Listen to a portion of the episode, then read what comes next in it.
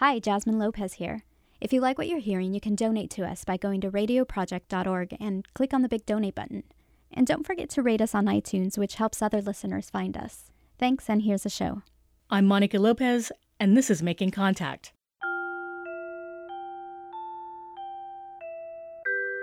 Demographic danger.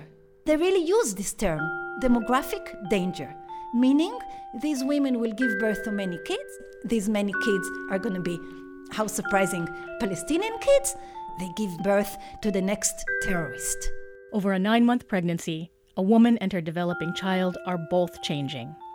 A fetus eventually becomes a gorgeous little baby, and a woman, that baby's universe.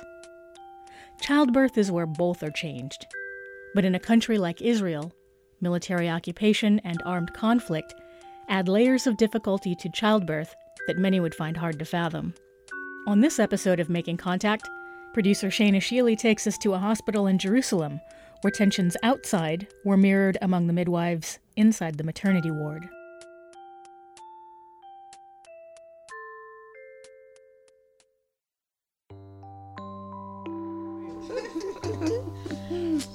It's amazing to see her in your arms after 9 months. I felt so happy, really. Shayma just gave birth to a girl. She went into labor hours after her brother was shot in both legs by Israeli forces.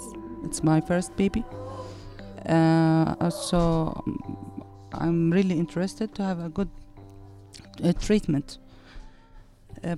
But I was afraid. Afraid to go to an Israeli hospital. She delivered at a Palestinian one, even though she thinks Israeli hospitals have the highest standards of healthcare. I'm afraid if I go there that they may do something for me or my daughter. And maybe not now I can see it, maybe after 5, 6, 10 years. And I'm not ready for that. In Shayma's mind, the Israeli hospital would harm her daughter. That would never happen, says Dorit Hochner, head of OBGYN of an Israeli hospital less than 2 kilometers away from where Shayma gave birth. It goes against all possible principles of care and this hospital's reputation as an island of healing. It's called Hadassah Hospital at Mount Scopus. The hospital was built in the 1930s on a hilltop in a mostly Arab area. In 1939, the doors opened. Everybody came. The pioneer Jews from the kibbutzim, the religious Jews from the old city, Arabs, all were welcome. The hospital was meant to be an island of healing for Arab and Jew alike. And here in East Jerusalem, it would be available to all. Just a few years ago, the hospital was nominated for a Nobel Peace Prize for exactly that. Inside Hadassah University Mount Scopus Hospital, it's not unusual to see yarmulke-wearing Jews sitting or strolling alongside hijab-wearing Muslims. There are a lot of stories about unity inside the hospital. The clip you're hearing is from Reuters, produced in November 2015. And we truly believe that medicine is a bridge to peace. And that bridge, she hopes, will one day extend beyond the hospital halls. This is not exactly one of those stories, though. It takes place inside the hospital walls, in the 6th-floor maternity ward where rooms facing east look out over Jerusalem's iconic Golden Dome and Old Walled City.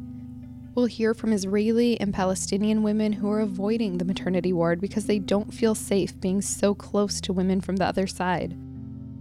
We'll hear from nurse midwives at Mount Scopus about the moments when bringing new Israeli and Palestinian life into the world is complicated, and from a rabbi who was called to the hospital to mediate tension among maternity ward staff during a time when the sacred space of healing couldn't withstand divisiveness from the conflict outside, because even here in the maternity ward, a place dedicated to unity, healing, and literally bringing new life into the world, maintaining that bridge to peace isn't always easy.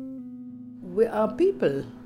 We hear the radio, we're influenced, and I think we come to work also with our personal package. That's Dorit Hochner. She's the head of OBGYN for the hospital. She's an Israeli Jew. She calls herself a leftist. You know, you can't just ignore everything that happens out of the hospital. especially now. From October 2015 to May 2016, Palestinians killed over 30 Israelis, and Israelis killed more than 200 Palestinians, many described by Israeli authorities as attackers. People are scared. So scared that pregnant women from both sides of the conflict are avoiding the maternity ward when the violence was at a peak. I was scared. You know, there's Arabs there. Whenever they decide, they just take out a knife or whatever they want. Malki is an ultra-Orthodox Jew. She delivered her first two kids at Mount Scopus, but went to a hospital in Jewish West Jerusalem for her third, even though the Mount Scopus staff tried to make her comfortable. So when they share a room, they don't put you together with an Arab. They try not to. That separation isn't enough to make her feel safe. In the hallway, and when you go to eat, they come a lot. It's scary. I'm scared to go there. There's no safety. There's no trust also. Hadil is scared too. She's a Palestinian from East Jerusalem, and she also delivered her first two kids at Mount Scopus. This time, Hadil felt she had to choose between the best healthcare at an Israeli hospital and personal safety at a Palestinian one. It was really, really hard decision, really. She chose Palestinian. Now it's very a special time that all rooms is full, because in the last time, because of this security conditions, people don't want to come to this hospital because the Jewish afraid from Arabic people, and Arabic people afraid from Jewish people. Rivka is a nurse midwife at Mount Scopus. Her name has been changed to protect her identity. She's Jewish. All the nurse midwives here are. And I'm afraid also I'm going only by my car, not in the buses. I'm afraid of my kids go along outside. I want them to stay home all the time. Home is in a West Bank settlement, about a 40-minute drive away. Violence there has been severe. A lot of the nurse midwives here are religious West Bank settlers. We are with Rivka now, on the night shift. I want to come to drink coffee. It's past midnight, and she's sipping a hot drink from a paper cup. Her lips are pink and glossy. I feel celeb now. She's wearing turquoise eyeshadow to match her green scrubs. There are about 5 other midwives around tonight. They'll all be getting new uniforms soon, purple. Rivka was the leader behind this cause. You know those people whose work makes them happier than anything? Rivka's one of those. It's look like a miracle. It's a baby come out. You just see the head between the legs of the lady. It's very special thing to see a lady before and after. Some of Rivka's co-workers say she's one of the best midwives at Mount Scopus. Tonight, from 11 p.m. to 7 a.m., Rivka's on duty in the admission room, but helps out a co-worker with 3 patients. 1 Israeli, 2 Palestinian. Being there to support all of them is really important to Rivka. So important that she signed up for Arabic lessons with a tutor in her settlement. She knows some words in Arabic related to her work, words like push, but not enough words to really talk. The Israeli Ministry of Health provides a 30-minute translation service over the phone that can be accessed by a toll-free number. Tonight, one of the Palestinian patients has a Hebrew-speaking husband in the room. Rivka talks to him. The hospital says that in 95% of the cases, someone's around and available to help with translation. Rivka says a bunch of the doctors and some other midwives speak Arabic. She relies on them or a patient's family members who speak Hebrew when her patients don't. The 6th-floor janitor, a Palestinian from nearby, helps out a lot with translation.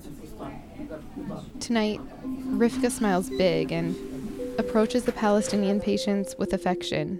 All the time I hope it will be make the people closer. They will remember they were together and we help them.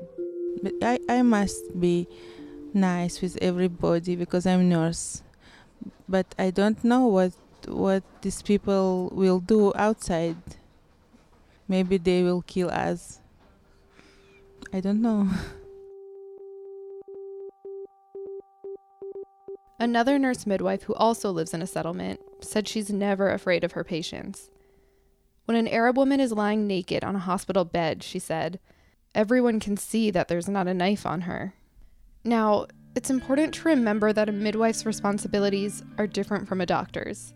The International Confederation of Midwives says a midwife's job is not just to provide treatment. It's to provide care, comfort, encouragement, to nurture a woman through the most intimate moment of her life with loving support, which isn't always easy. While all of the nurse midwives I spoke with, including Rivka, say the conflict outside the hospital does not get in the way of their professional responsibilities to laboring Palestinian women, many say it can make the job more difficult, especially in times of conflict when the us versus them thing is even more distinct. Like during the summer of 2014, when Israel was at war with Gaza. The time of the war and this conflict in Gaza, it was more difficult for me to take care about Arab people. A lot of midwives have sons there, so they should to come here and take care of the people who calls their babies jihad and pray that their sons will be okay and will be saved. It's very difficult because this name said, we hate you, it's our country. Another nurse midwife told me she worked a shift the day 3 dead Israeli boys were found after an alleged kidnapping by Palestinians. Her name is Avia. She delivered 2 Palestinians that day. They were nice. It wasn't something with them. It was hard, like with this horrible thing that happened. You want something like, oh, I brought a Jewish baby to the world. You need something to calm yourself, she says. Something like bringing a Jewish baby into the world. You go to the little boxes in your head, which aren't particularly true. It's like your safe place. Avia recognizes how hard it can be to separate fear from logic. And Rivka struggles with that too. You feel so strange. They attack us, and I should stay with this woman. Tonight, Rivka stays with them. She checks on her patients with a smile. She hugs them and coos at them. She takes a coffee break and then she goes back to check on them. They're not even her assigned patients. And then she thinks about it. I think sometimes it's our hospital. It's our place. And I want to help them. I want to give the service. I want to be very humanic to them. But it's my hospital. So my people, it's first.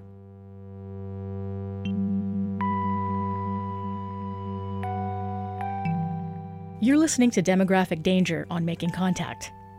Because of generous support from listeners like you, this show is distributed to radio stations in the US, Canada, Australia, and South Africa. Find out how to support us or get our podcast by going to radioproject.org. Like us on Facebook or follow us on Twitter. Our handle is making_contact. Now back to Demographic Danger. In the second part of the show, conflict over segregation in the maternity ward comes to a head among the midwives at Mount Scopus.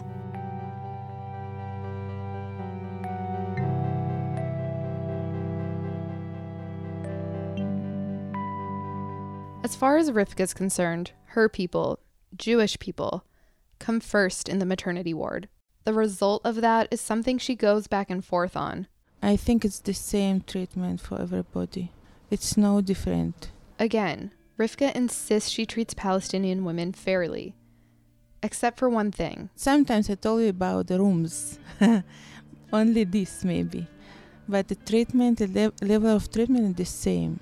The rooms are something I heard about a lot at Mount Scopus. We have beautiful rooms, big, beautiful rooms, and smaller rooms. When Jewish people come, we prefer to give the beautiful rooms for Jewish people, and some midwives hate it, and I don't know what to do. To be sure, there are a lot of midwives who appear to work totally professionally, who advocate for equitable care and the same rooms for Israeli and Palestinian patients. But most of the 8 women I spoke with who had been nurse midwives in the hospital said that Israeli women sometimes get preferential treatment, including the better rooms with the better views. A few months after I recorded the interviews you're hearing, Israeli journalist Dikla Aharon released a report saying Arab and Jewish women are routinely segregated in maternity wards across Israel. Aharon called 7 hospitals, including Mount Scopus, and asked about separation between Jews and non-Jews in maternity wards. Only 2 refused to segregate patients. Here she is, calling Mount Scopus. A nurse answers. She says something along the lines of course we separate Jews from non-Jews. We do it without requests from the patients. We're even strict about it. 'Segregation in maternity wards is not a new story in Israeli media. Reports about maternity ward segregation have been published in reputable papers like Haaretz since 2006. But this time, after a member of Israel's parliament spoke up in favor of maternity ward segregation, Aharon's report became a topic of national conversation. Israeli online developer Dori Adar created a satirical web game called Categorize the Maternity Ward. It's a wordplay on the Hebrew term for maternity triage. To win the game, players swipe Arab women's ID cards left into a dark, grungy hospital room on the screen. They swipe Jewish women's ID cards right into a bright, spacious hospital room. And Yonatan Blumenfeld wrote and performed a parody song online based on responses from hospital spokespeople and far-right government officials.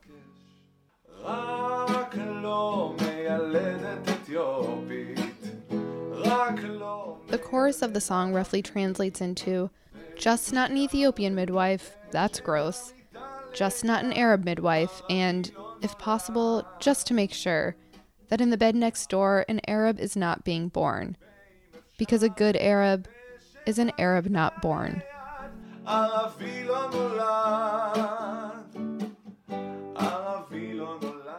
Segregation in maternity wards is forbidden by Israel's Ministry of Health.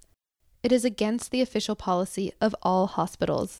A spokesperson for the Israeli Ministry of Health told reporters that the National Health Insurance Law ensures equal treatment for all patients. Dorit Hochner, the head of OBGYN at Mount Scopus, told reporters that Arab and Jewish patients get the same medical treatment.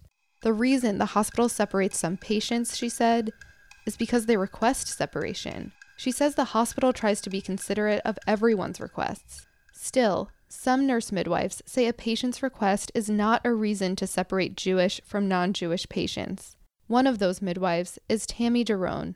Tammy told me a story that unfolded in the Mount Scopus maternity ward several years ago. She was taking her Palestinian patient into a delivery room when a religious nurse midwife blocked the door, refusing entry. It was this midwife's first day back to work after being with her son in the hospital, a soldier, badly wounded during an operation in Gaza. This room is only for Jewish women. That's what the midwife said when Tammy tried to enter the room with her laboring patient. I told her, look, there's no connection between this woman who came to give birth and what happened to your son. Too many midwives at Mount Scopus, Tammy says, connect violence against Jews to all Palestinians. She eventually left the hospital because of that racism. Demographic danger. They really use this term, demographic danger, meaning these women will give birth to many kids. These many kids are going to be, how surprising, Palestinian kids, not with us. They give birth to the next terrorist. And you can hear the nurses that take care of the babies, they also say, here's another terrorist born. It's this dehumanization, she says, that allows unequal treatment, like the separate rooms. I don't think that she says, now I will revenge. It's not that simple. She doesn't see this woman as a human being. She sees her some idea of enemy. You know, when a woman from comes to you, she gets undressed, you see her naked. She's spread actually on the bed in front of you. She opens her legs and it's the most fragile position that can be. She gives you so much trust and take advantage of this confidence is the ugliest thing you can do, I think. Again, a lot of midwives at Mount Scopus advocate for equitable care for Palestinian and Israeli women, and the hospital denies any difference in the treatment of Palestinian and Israeli patients. But the issue of blocking Palestinians from the bigger rooms caused so much tension among the midwives that the hospital ethics committee called in Rabbi Benny Lau to talk about equal treatment. I just read the first chapter of the second book in the Bible, Exodus, about the midwives in Egypt. Those Egyptian midwives were commanded by Pharaoh to kill all the Jewish baby boys. And then I played with that. You know, I tried to say what kind of hospital they have in the river of the Nile.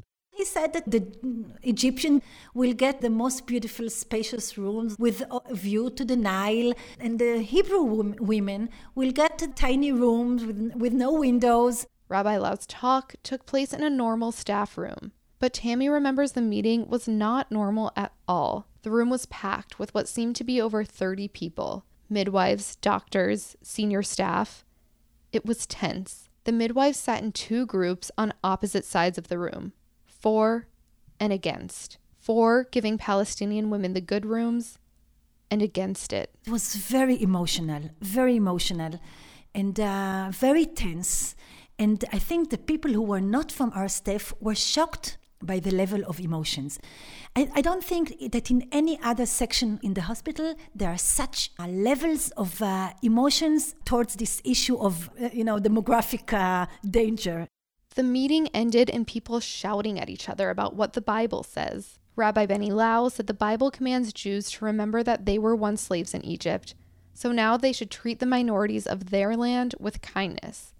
In response, the midwives against giving Palestinian women the bigger rooms cited the commandment that says Jews should take care of the people of their own city before taking care of others. One of the midwives who said that to the rabbi, Tammy says, is now the head midwife. While Rabbi Benny Lau was called in to talk about equal treatment, even he gets why that's hard. Try to think about yourself. Living in a situation that everyone, your neighborhood, that is from the minorities, are suspecting that maybe he is against you. Think about more than that. Maybe one of your family, was in a situation of terror act. And then try to think about this midwife who come to her work, to hospital, day after sitting Shiva to her husband who killed in the terror act. And then she see the whole family, the Palestinian family, come to have birth. What her feeling is? Maybe they don't smile, but they do the same job. Thanks God, it's nobody was killed in my family. And a lot of the people in Jerusalem, in Israel, they have some of the family who was killed. We're back with Rivka in the maternity ward. You try to help women to give birth, and you get a so sweet baby, so nice baby, and you don't know what this baby will be. Maybe a terrorist, maybe this baby will kill our kids. I don't understand that everybody in this world is equal, and Arabic people and Hebrew people and Jewish people the same. You don't understand that. No. But what do you mean? I think it's our country and Arabic people as a guest here. To try to get where Rivka's coming from, you have to realize that she grew up in Russia. She wasn't a religious Jew back then, but she was still a Jew. In Russia, I was a guest. In 1941, Rivka's family fled from the Nazis. They rebuilt their lives in Russia after the war, but Rivka didn't feel like she belonged there. When she moved to Israel, she finally felt at home. She started covering her hair and praying regularly. She moved to a West Bank settlement. A few years ago, after she took a trip to Poland and saw concentration camps, her attachment to Israel became even stronger. So I don't understand people that they don't understand that it can happen again. Rivka compares her family's tragedy to what's happening to Palestinians today. It's the same for me. It's ours a country, but somebody take it when the time we wasn't here. So it's the same. Do you think it's fair or okay? this is what we have. These people was born here. I understand it's difficult. They can't go away. But everybody should know this is our country. Jewish people country. Jewish people, and we don't have another place in all world.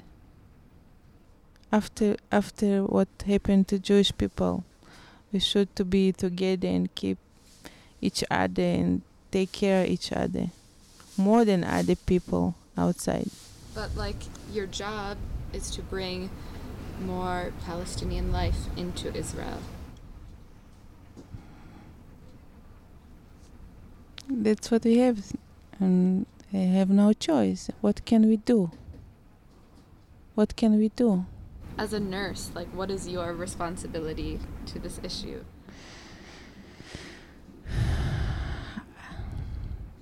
Just stay human being. Maybe people see us and try to be like us, and then the world will be better. As the night shift wraps up, Rivka checks in on a Palestinian patient. She seems worried, and Rivka smiles at her. Earlier, I asked how she could be so nice to everyone. I don't know really, maybe because it's nothing happened to me. I hope that the world will be better. And I believe Jewish people must do the best in this world. Maybe we'll change. 3 weeks later, her friend, Daphna Meir, was stabbed to death inside of her home in a West Bank settlement. She was around Rivka's age and a mother to 6. Rivka sent me a few pictures of Daphna. She was a nurse, Rivka said. Took care of many Arabs.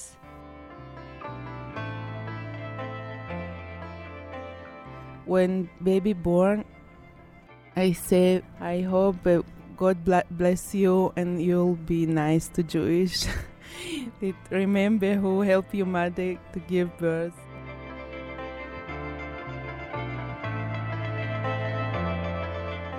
Several months after the story was produced, Mount Scopus midwives told reporter Shayna Sheely that segregation is no longer taking place in the maternity ward. This edition of Making Contact was produced by Shayna Sheely, with additional audio mixing by Monica Lopez. Advisors were David Cohn, Richard Cosi Hernandez, Dolly Lee, and Cynthia Gourney. Special thanks to Rivka, Tammy, and each woman who shared her story. Tan Feldman, Nahum Begleiter, and the Shani family, Anna Sussman, Danny's Wordling, Joan Beter, Tim McGurk, the Berkeley Institute for Jewish Law and Israel Studies. Music by Beware of Safety, A New Dawn, Adriana Crickle, Cuddle Formation, Ergo Fizmiz, Mon Plaisir, Kirill Shirikov, Lee Rosevere, and quiet music for Tiny Robots. Additional footage and sound by the Spielberg Jewish Film Archive at Hebrew University of Jerusalem, Dan Williams for Reuters, and Jeffrey Heller and Ori Lewis for Reuters.